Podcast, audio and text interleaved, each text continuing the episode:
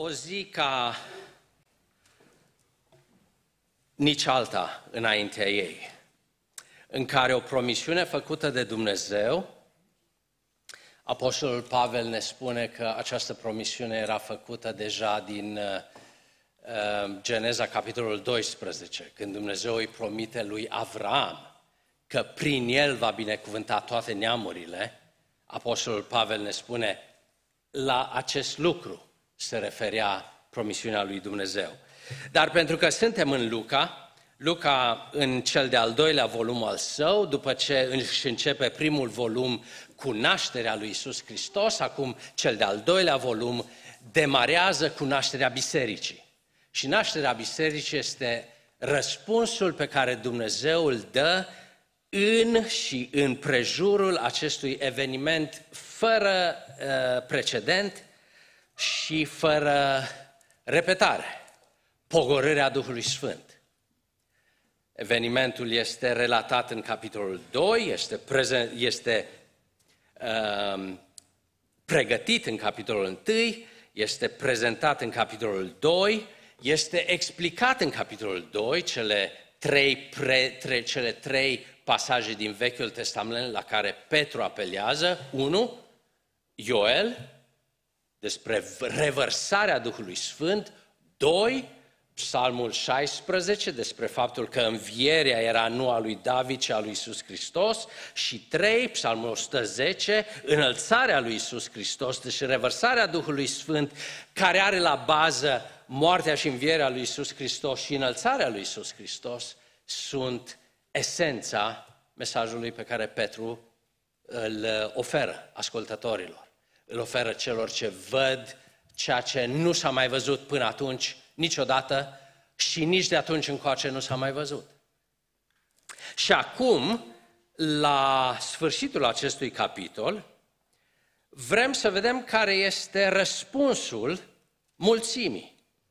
După ce evenimentul a avut loc, după ce Petru a explicat evenimentul, acum vrem să vedem care este răspunsul pe care mulțimea îl dă.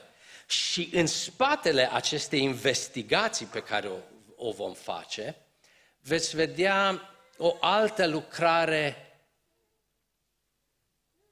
deosebit de importantă a Duhului Sfânt. O lucrare care de multe ori trece cu vederea, dar uh, aș dori să o accentuez împreună cu Luca în această dimineață, pentru că este unul din acele aspecte misterioase ale lucrării Duhului Sfânt. Vă reamintesc că acest cuvânt, care în limba română este cuvântul Duh, provine din, nu provine, ci traduce atât din limba ebraică, cât și din limba greacă, un termen care poate fi tradus și cu suflare sau suflu, și cu vânt, un vânt foarte puternic, toate aceste, această descriere a Duhului Sfânt într-un termen foarte interesant, um, scoate la iveală un adevăr despre lucrarea Duhului Sfânt, asupra căruia Luca insistă aici în mod indirect. Vă reamintesc doar că Domnul Iisus Hristos în discuția lui cu Nicodim vorbește despre o asemănare între felul în care bate vântul și nu-l vezi de unde vine, unde pleacă, dar îi vezi uh, rezultatele, cu lucrarea Duhului Sfânt. Tot așa este și cu Duhul Sfânt.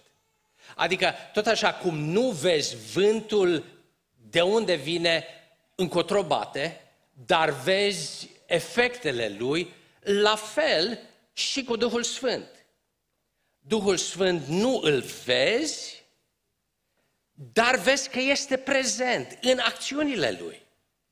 Până acum deja, deja am, am, uh, ne-am întâlnit cu două sau trei um, amprente remarcabile ale prezenței Duhului Sfânt.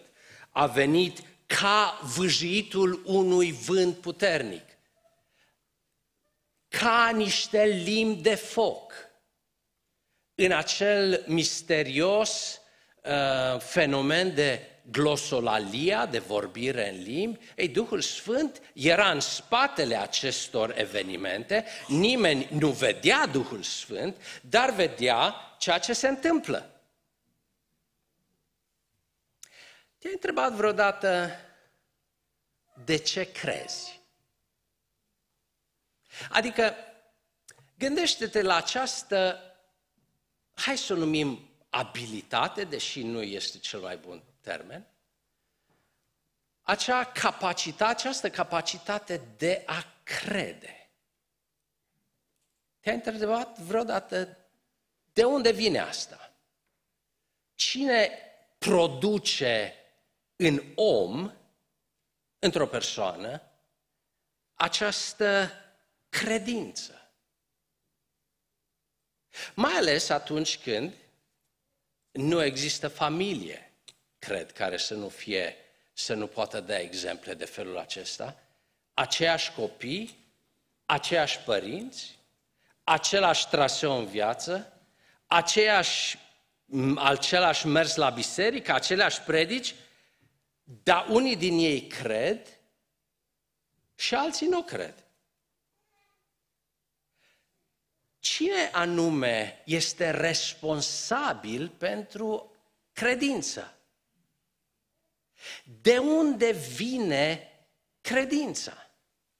Cum se poate că același mesaj care este tradus în 3000 de oameni s-au pocăit, exact același mesaj produce necredință în liderii religioși, așa cum o să vedem în capitolele 3 și 4. Cum explici credința? Cine produce credința? Ei, cred că uh, evanghelistul Luca, în acest sfârșit de capitol, în felul în care ne arată răspunsul mulțimii la ceea ce s-a întâmplat în ziua cinzecimii, va scoate în evidență răspunsul la această întrebare. Am citit de la versetul 37 până la versetul 47, un pasaj care se împarte și el în două, de la 37 la 40, la 40 este dialogul pe care Petru îl are cu mulțimea. Evenimentul a avut loc, Petru explică evenimentul și acum mulțimea și cu Petru intră într-un dialog. Asta este primul, prima parte a pasajului citit. Iar de la versetul 41 la 47 vom vedea nu atât dialogul dintre Petru și mulțime, ci facem un pas în spate, vedem cum explică Luca de data aceasta, ca și redactor, ca și editor, ca și scritor al acestor rânduri, cum explică el rezultatele acestui eveniment. Deci haideți să pornim la, cele, la o investigație a celor două uh, porțiuni și o să începem cu dialogul între mulțime și Petru. Observați versetul 37, după ce au auzit ei aceste cuvinte. Poate ar fi uh, am fi tentat să trecem ușor peste acest detaliu, dar cred că este deosebit de important să observați în spatele ei, lor, să observăm în spatele lor, ceea ce am putea denumi, fără greșeală, providența lui Dumnezeu. După ce au auzit aceste cuvinte, de ce au auzit aceste cuvinte? Pentru că se aflau în Ierusalim. De ce se aflau în Ierusalim? Păi, pentru că așa era viața lor. Au ajuns și ei într-o sărbătoare iudaică. Cine i-a adus acolo? În spatele sau răspunsul la toate aceste întrebări este providența lui Dumnezeu. Ei au auzit predica lui Petru, ei au văzut acest eveniment miraculos pentru că Dumnezeu i-a adus în acel moment, în acea zi, acolo în Ierusalim.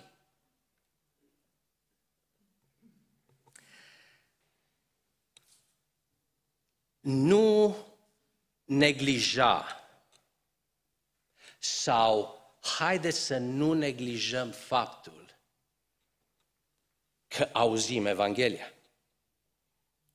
Că astăzi stai pe un scaun și auzi Evanghelia. Că în urmă cu 10 ani sau 20 de ani sau 30 de ani pentru noi ai auzit Evanghelia. Ai auzit Evanghelia pentru că Dumnezeu te-a adus la momentul la care să auzi Evanghelia. Și asta a fost providența Lui. Tu astăzi ești la credință, în parte, pentru că a fost o zi în care Dumnezeu a decis în providența Lui să aducă Evanghelia la urechea ta. Păi, de ce nu o face la toată lumea? Asta nu e întrebarea ta. Asta e întrebarea Domnului. Lasă-l pe el să se ocupe.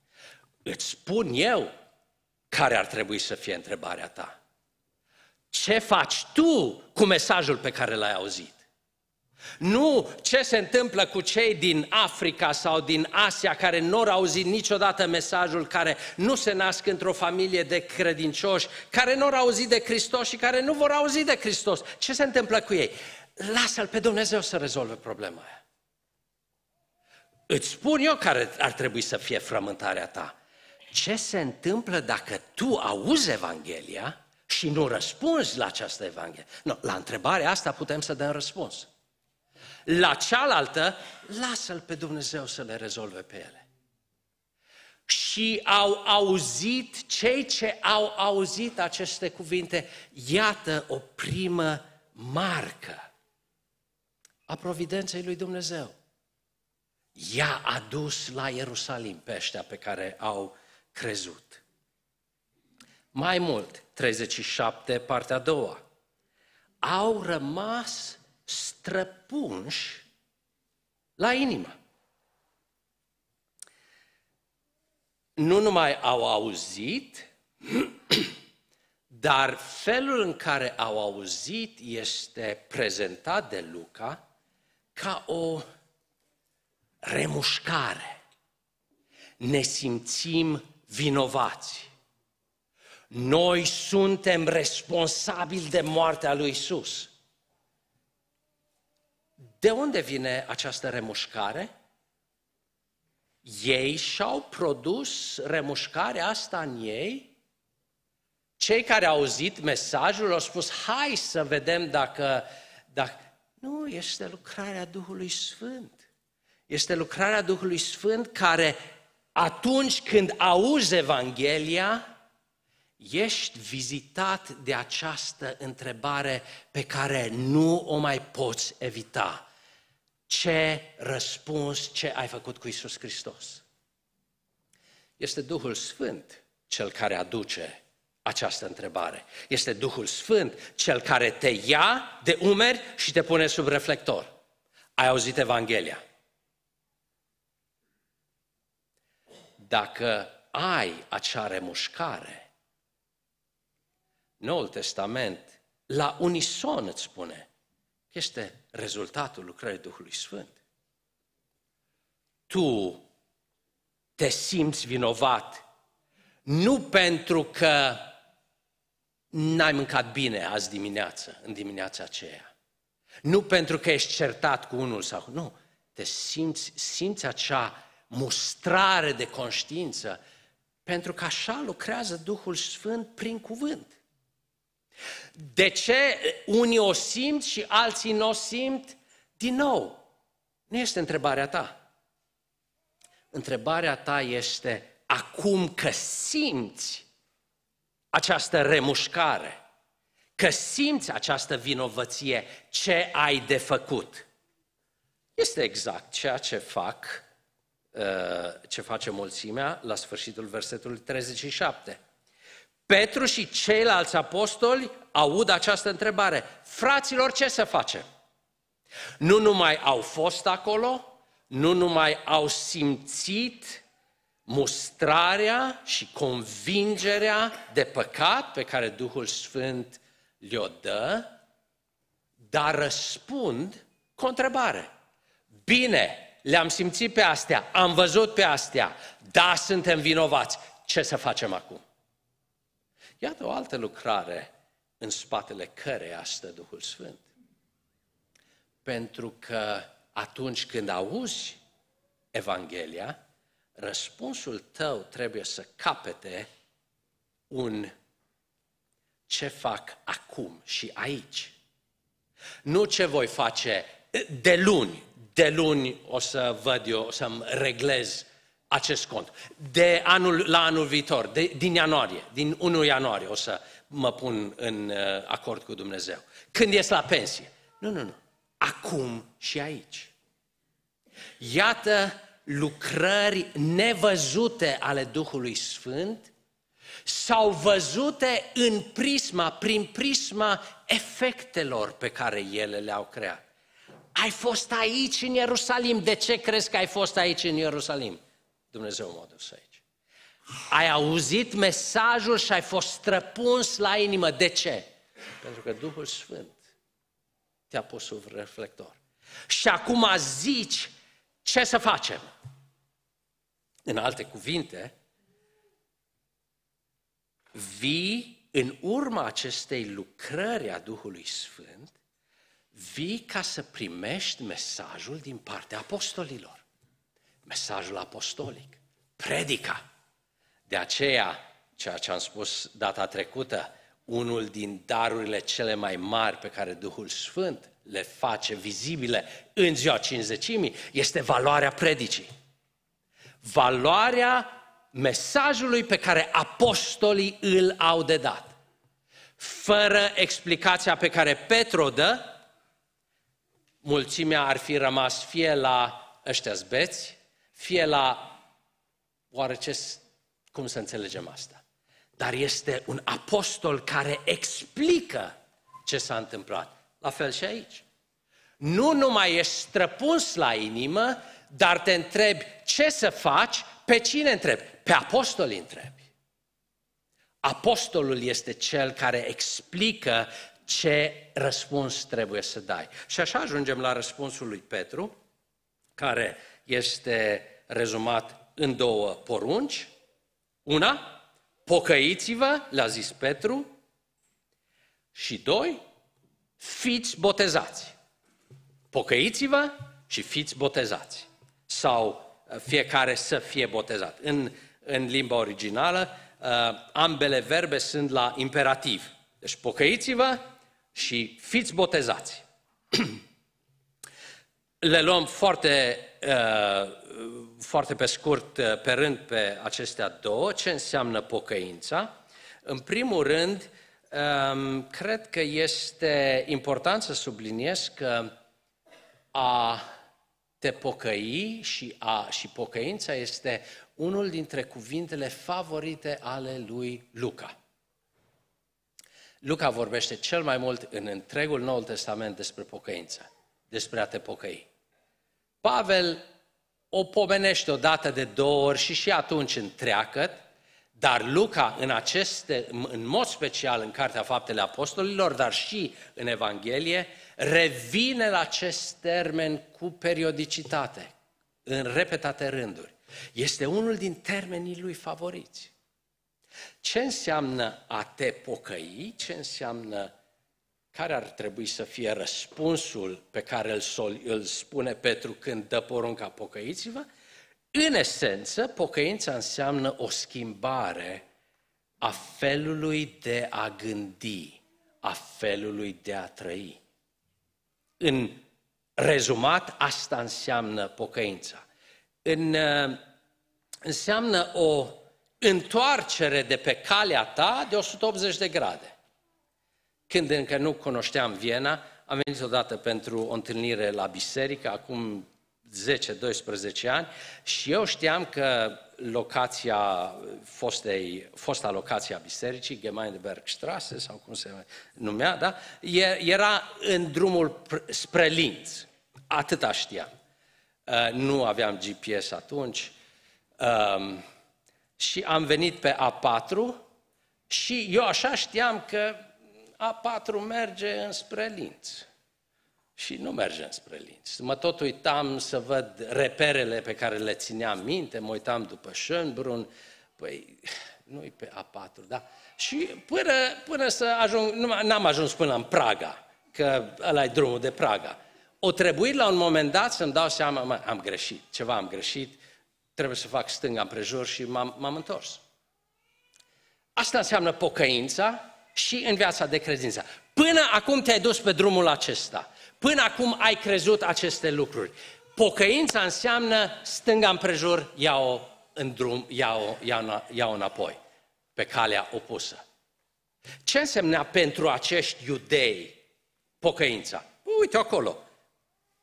O rezumă Pavel, eh, o rezumă Luca în eh, cuvântarea lui Petru, versetul 36. Să știe bine toată casa lui Israel că Dumnezeu a făcut Domn și Hristos pe cel pe care l-ați răstignit voi. Până acum ați crezut că Hristos este un răufăcător, este un ucigător de neam, este un uh, tâlhar, este un mincinos, este un, uh, un vrăjitor. Asta ați crezut până acum. Ei, stânga împrejur, iată adevărul. Pe acest Iisus Dumnezeu l-a făcut Domn și Hristos. Asta înseamnă pocăința. Să fii pe un drum greșit, să-ți dai seama că ești pe un drum greșit și să te întorci. Observați poate cel mai important lucru pe care îl pot spune aici, că pocăința nu este străpungerea inimii, acea remușcare, acea, acel sac și cenușă pus pe cap. Pocăința nu are valențe psihologice. Nu, pocăința are valențe, în primul rând, mentale. Știi că ai greșit, știi care e drumul înapoi, pornește pe el. Știi că Hristos a fost ucis de voi și de oamenii nelegiuirii, dar pe acest Hristos Dumnezeu l-a făcut Domn pe acest Iisus, Dumnezeu l-a făcut Domn și Hristos. A te pocăi înseamnă a îmbrățișa această realitate. A te întoarce și dintr-unul care nu dădeai doi bani pe Hristos, ba îl, poate îl înjurai, îl scuipai, n-aveai treabă cu el, acum să te uiți la el ca cel pe care Dumnezeu l-a făcut Domn și Hristos. Păi, întoarcere mai mare de atâta nu poate fi. Asta înseamnă pocăință. Dar pe lângă pocăință mai trebuie să faci ceva. Uh, pocăiți-vă, le-a zis Petru, și fiecare din voi să fie botezat în numele lui Isus Hristos. Aici va trebui să-mi dați uh, câteva minute să uh, ne uităm la această expresie foarte delicată Um, botezul în numele lui Isus Hristos, ce înseamnă să te botezi în numele lui Isus Hristos? Oare este vorba despre doar acea formulă care o rostești în numele lui Hristos, te botezi? Um, poate cel mai clar verset, dacă vrem să rămânem la Cartea Faptele Apostolilor, este în Fapte 22 cu 16, când uh, Pavel ne vorbește despre felul în care el a trecut pe acest drum al pocăinței. Um, și acum ce zăbovești, 22 cu 16, scoală-te, primește botezul, fii spălat de păcatele tale și mi s-a întâmplat chemând numele Domnului. Deci, botezul în numele Domnului este botezul care vine ca un act prin care răspunzi la chemarea Domnului. Nu e așa că citatul din Ioel se termină cu aceasta și oricine va chema numele Domnului. Deci, botezul este asociat atunci când este descris ca fiind botezul în numele lui Hristos, este botezul care răspunde ca chemare făcută de Domnul Isus Hristos. Acum, Luca, suntem doar în capitolul 2 și vorbește deja, folosește cuvântul botez de mai multe ori.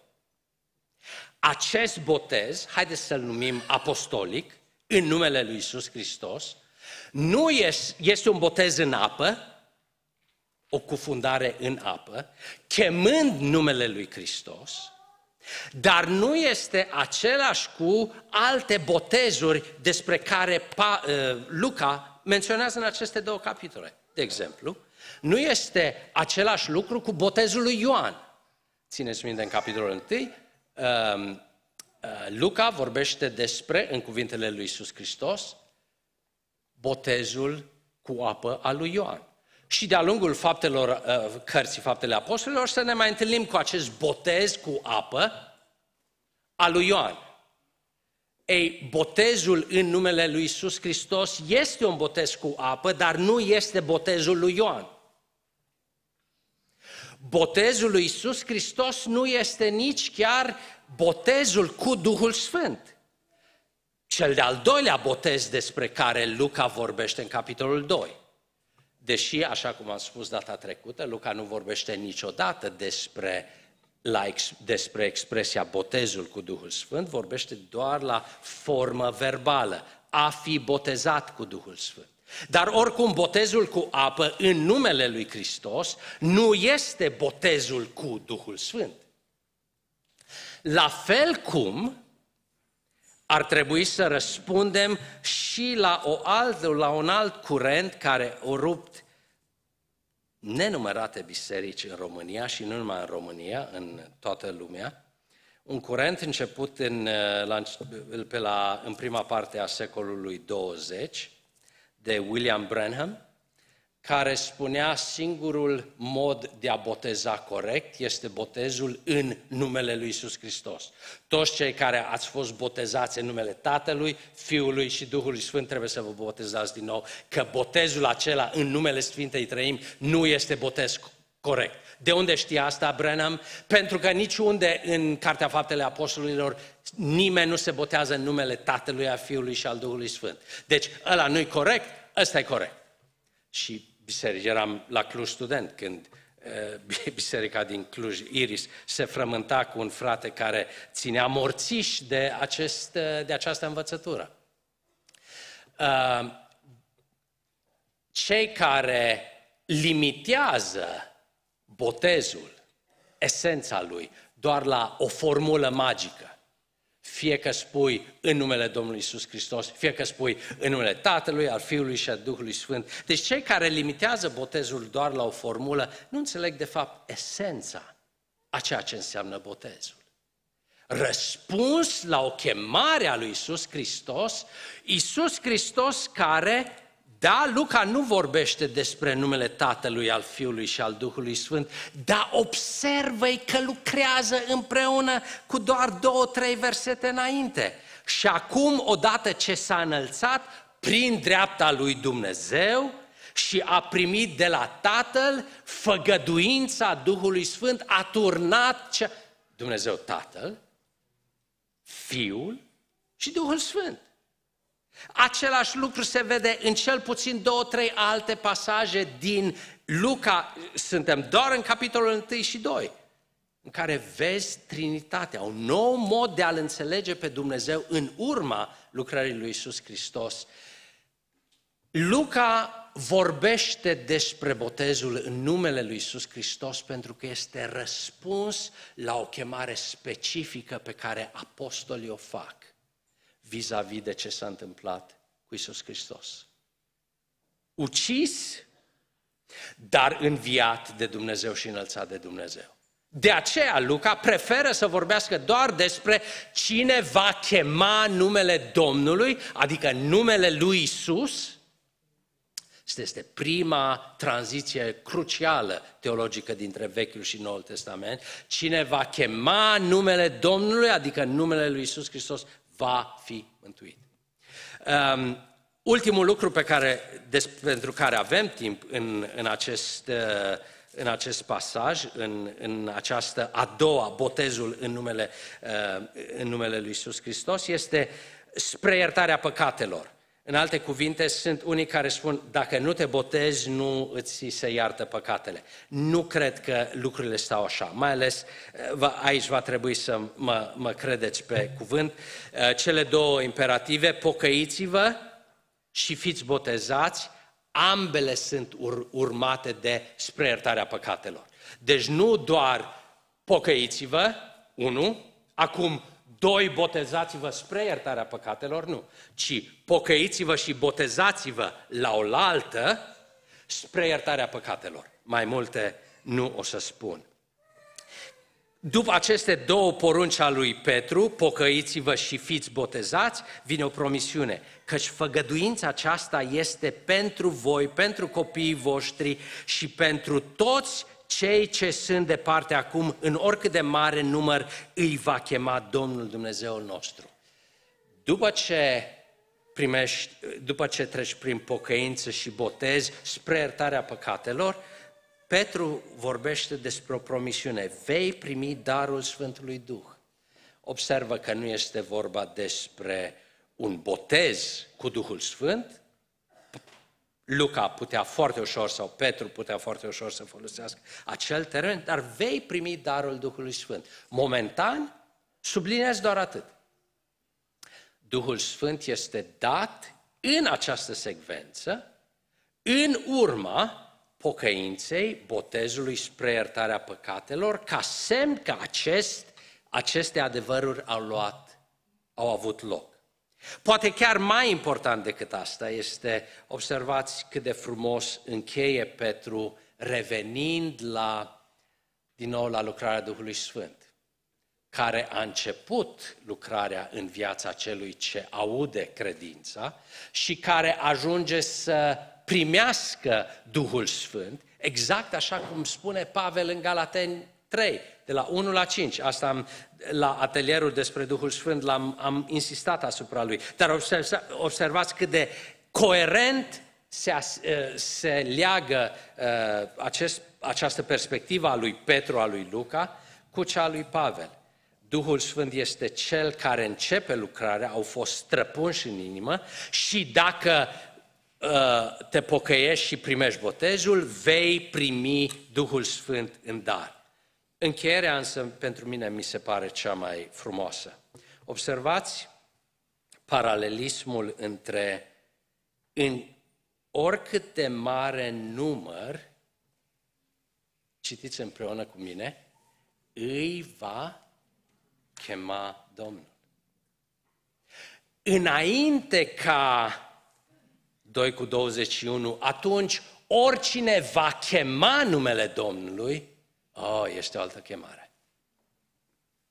Este Domnul care te cheamă și tu îl chem pe Domnul ca răspuns la chemarea pe care Domnul ți-a făcut-o.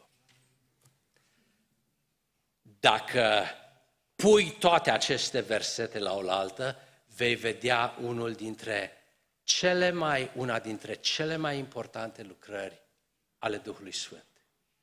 Mântuirea. Duhul Sfânt este cel care îți comunică în mod eficient, eficace, chemarea lui Dumnezeu. Dumnezeu a făcut chemarea. Ca tu să-L chem pe Dumnezeu ca să fii mântuit, Dumnezeu te-a chemat pe tine întâi. Așa spune textul.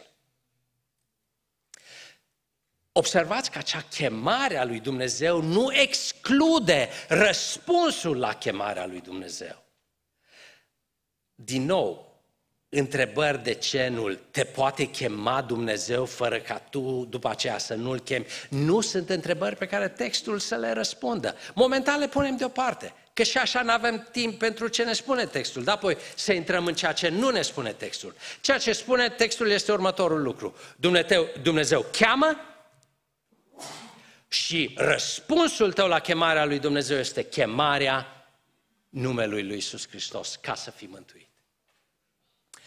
Cu multe alte cuvinte îi îndemna și zicea, mântuiți-vă, fiți mântuiți, exact același, același imperativ apare și la fi, fiți mântuiți, adică aduceți-vă în locul în care mântuirea poate fi aplicată. Nu te mântuiești tu pe tine însuți, ci tu te aduci în locul la care mântuirea pe care Hristos o oferă este dată, este oferită. Aceasta este prima jumătate a versetului, a pasajului, peste cea de-a doua jumătate voi trece mai repede pentru că um, voi trece mai repede. Um, 41 până la 47 este concluzia pe care Luca o are atunci când se uită la ce s-a întâmplat și descrie practic pentru prima dată biserica creștină. Um, acest pasaj este foarte cunoscut, uh, au primit botezul, aproape 3000 de suflete s-au adăugat.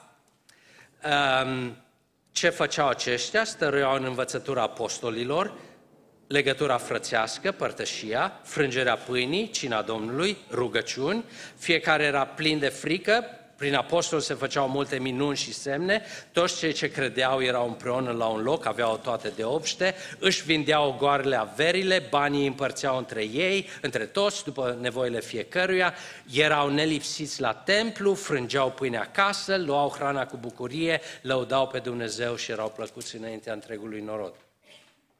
Două lucruri pe care vreau să le scot în evidență aici. Um, elementele de bază nu le voi mai uh, accentua, pentru că sunt clare, învățătura apostolilor, legătura frățească, frângerea pâinii, rugăciuni. Iată ce ne caracterizează. Ca oameni care răspund la Evanghelie, ca oameni care sunt străpunși, ca oameni care știu ca o chemare din partea lui Dumnezeu și acum cheamă numele lui Dumnezeu, ca oameni care am trecut prin botez, prin pocăință și botez, acum noi trebuie să stăruim învățătura în apostolilor, legătura frățească, frângerea pâinii, rugăciuni. Observați un lucru peste care um, s-ar putea să fi trecut rapid uh, la alte lecturări ale acestui text. Observați schimbarea de, dați-mi voie să folosesc puțină gramatică aici, schimbarea de timp verbal din versetele 40 și 41, cei ce au primit propovăduirea s-au adăugat aproape 3000 de suflete, ei care au auzit aceste cuvinte, ei au întrebat, acest timp verbal în limba română, în gramatica română, se numește perfectul compus, un timp trecut. Ei au făcut astea, au făcut astea, dar în versetul 42, timpul verbal se schimbă. Și din acel moment nu mai găsești perfect compus, ci găsești imperfectul. Timpul, uitați-le acolo, ei stăruiau, nu ei au stăruit, ci ei stăruiau, era plin de, nu au fost plin de, se făceau minuni, toate acestea sunt imperfecte, nu s-au făcut minuni, toți cei ce credeau, un alt imperfect, aveau, luau și așa mai departe, nu erau. Oare duminica dimineața e loc pentru gramatică? Da, e loc pentru gramatică, pentru că uh, Scriptura ne este dată ca text. Care e diferența între acele verbe până la 41 și timpul verbal după 41? Este o perspectivă deosebit de frumoasă pe care Luca, un autor desăvârșit de narațiune, își ia aparatul de fotografiat cu care făcea poze, au făcut click, au întrebat click, au auzit click, au făcut poze, îl pune pe ăsta deoparte și acum o cameră de filmat că verbele la imperfect asta subliniază. Hai să ne uităm cu atenție la ei. Și ce vezi? Vezi pe ei care stăruiau în, care erau plini de frică, prin care, prin apostol se făceau. Adică, în alte cuvinte, experiența aceasta a bisericii nu este surprinsă doar de niște poze, de cadru, stop cadru, pe care, uite, uite aici, ăștia, ăștia sunt cei care au văzut. Nu. Acum, la sfârșit, când Luca încheie istorioara uh, cinzecimii, trece de la perfectul compus la imper. Iată cum erau la oaltă. Iată cum trăiau zi de zi, clipă de clipă. Acest a devenit un mod de viață, un mod de a trăi, un mod de a se uni. Și o să revenim la uh, toate aceste detalii. Își vindeau goarele, averile, banii împărțeau între toți, fiecare erau uniți, erau uniți nu numai la un loc, așa cum subliniază uh, Luca în capitolele anterioare, dar erau uniți în gândire, în practică, în simțire, erau uniți. Sfârșește cu ei lăudau pe Dumnezeu.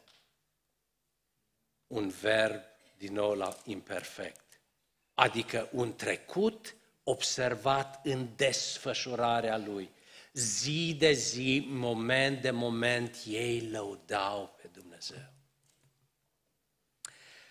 Și Dumnezeu adăuga în fiecare zi la numărul lor. Iată prima, primul, uh, prima încheiere rezumativă a lui uh, Luca. Cum să încheiem această zi în care ne-am uitat, pe de o parte, ca la o zi a mulțumirii pentru tot ceea ce Dumnezeu ne-a dat și de cealaltă parte, ca o zi în care Dumnezeu și-a revărsat Duhul Sfânt peste biserică, vreau să închei cu această împăcare. De ce, de ce și în 2023 de ziua mulțumirii nu predici despre mulțumire, frate Radu? Păi, iată de ce. Pentru că vreau să predic despre rodire mai degrabă. Pentru că toate aceste mulțumiri pe care noi le avem este în primul rând pentru tot ceea ce Dumnezeu ne-a dat. Pentru toate roadele pe care munca noastră, cu energiile și cu viața pe care o avem de la El, toate acestea ni s-au dat nouă. Pământul a rodit, energia noastră, timpul nostru au rodit toate, dar mai este o rodire și asta este rodirea pentru care aș vrea ca biserica noastră să fie în mod special mulțumitoare lui Dumnezeu. Uh, nu mai suntem în Luca, ci trecem în Ioan. Ioan capitolul 4. Ucenicii împreună cu Isus trec prin Samaria, ucenicii merg să aducă ceva de mâncare. Când vin, îl văd pe Iisus vorbind cu femeia la fântâna din Sihar și văd că el nu reacționează cu, măi, așa mi de foame, ia să văd ce sandwich i-a adus acolo, ci el reacționează cu, mâncarea mea este să fac voia celui ce m-a trimis și să împlinesc lucrarea lui. Nu ziceți voi oare că mai sunt nu știu câte luni până la seceriș? până la sărbarea mulțumirii? Iată, eu vă spun, ridicați-vă ochii și priviți. Holdele sunt gata de lucru. Iată roadele pe care, pentru care aș dori ca biserica noastră să fie mulțumitoare lui Dumnezeu. Rodirea pe care Evanghelia o are în viața ta, în viața mea, în viața bisericii, o rodire în fapte bune, o rodire în creștere numerică, o rodire în sfințenie. Asta este o roadă pentru care vă invit să vă ridicați și să-i mulțumim lui Dumnezeu și să-i cerem lui Dumnezeu să fim chiar și mai roditori despre aceste lucruri. După ce voi încheia cu această rugăciune, am să rog corul să vină și să ne aducă din nou înaintea lui Dumnezeu în laudă și după aceea vor fi câteva, um, câteva anunțuri despre bucuria de la Agapă care ne așteaptă. Iată o rugăciune scrisă prin anii 800 despre venirea Duhului Sfânt. O Duh Sfânt Creator din cer coboară peste noi. Revarsă-ți harul tău care sfințește. Transformă-ne în ființe noi. Tu care ești mângăietorul și darul Domnului nostru preasfânt, tu care ești iubire, foc, viu izvor și alinare pe pământ, vino Duhule preasfânt, umple-ne inimile noastre de credincioși și aprinde în noi focul tău cel viu. Doamne, ca biserică nu există un adevăr care să ne fie mai drag și o nevoie care să fie mai pregnantă decât nevoia de a fi umplus de Duhul Tău cel Sfânt. Fă, Doamne, din nou. Fă ca mesajul Evangheliei, fă ca Hristos al Evangheliei, fă ca Duhul Sfânt care ia adevărul Evangheliei și ne cercetează pe fiecare în parte. O Duh dătător de viață, fi din nou prezent cu biserica ta. Și pe cei care încă te țin deoparte, o învinge și pe aceea, Doamne, prin dragostea ta. Pe cei care tot amână, pe cei dezinteresați, pe cei plictisiți, pe cei răniți, vindecă-i Tu, Duhul Sfânt, că Tu ești singurul care o poți face. Crește-ne ca biserică în unitate, în ancorarea de mesajul apostolic, în părtășia frățească, în unirea pe care cina Domnului o aduce și în rugăciuni. Înmulțește-ne Tu, Doamne, și fie ca să-ți fim ție plăcuți. În numele Domnului te rugăm.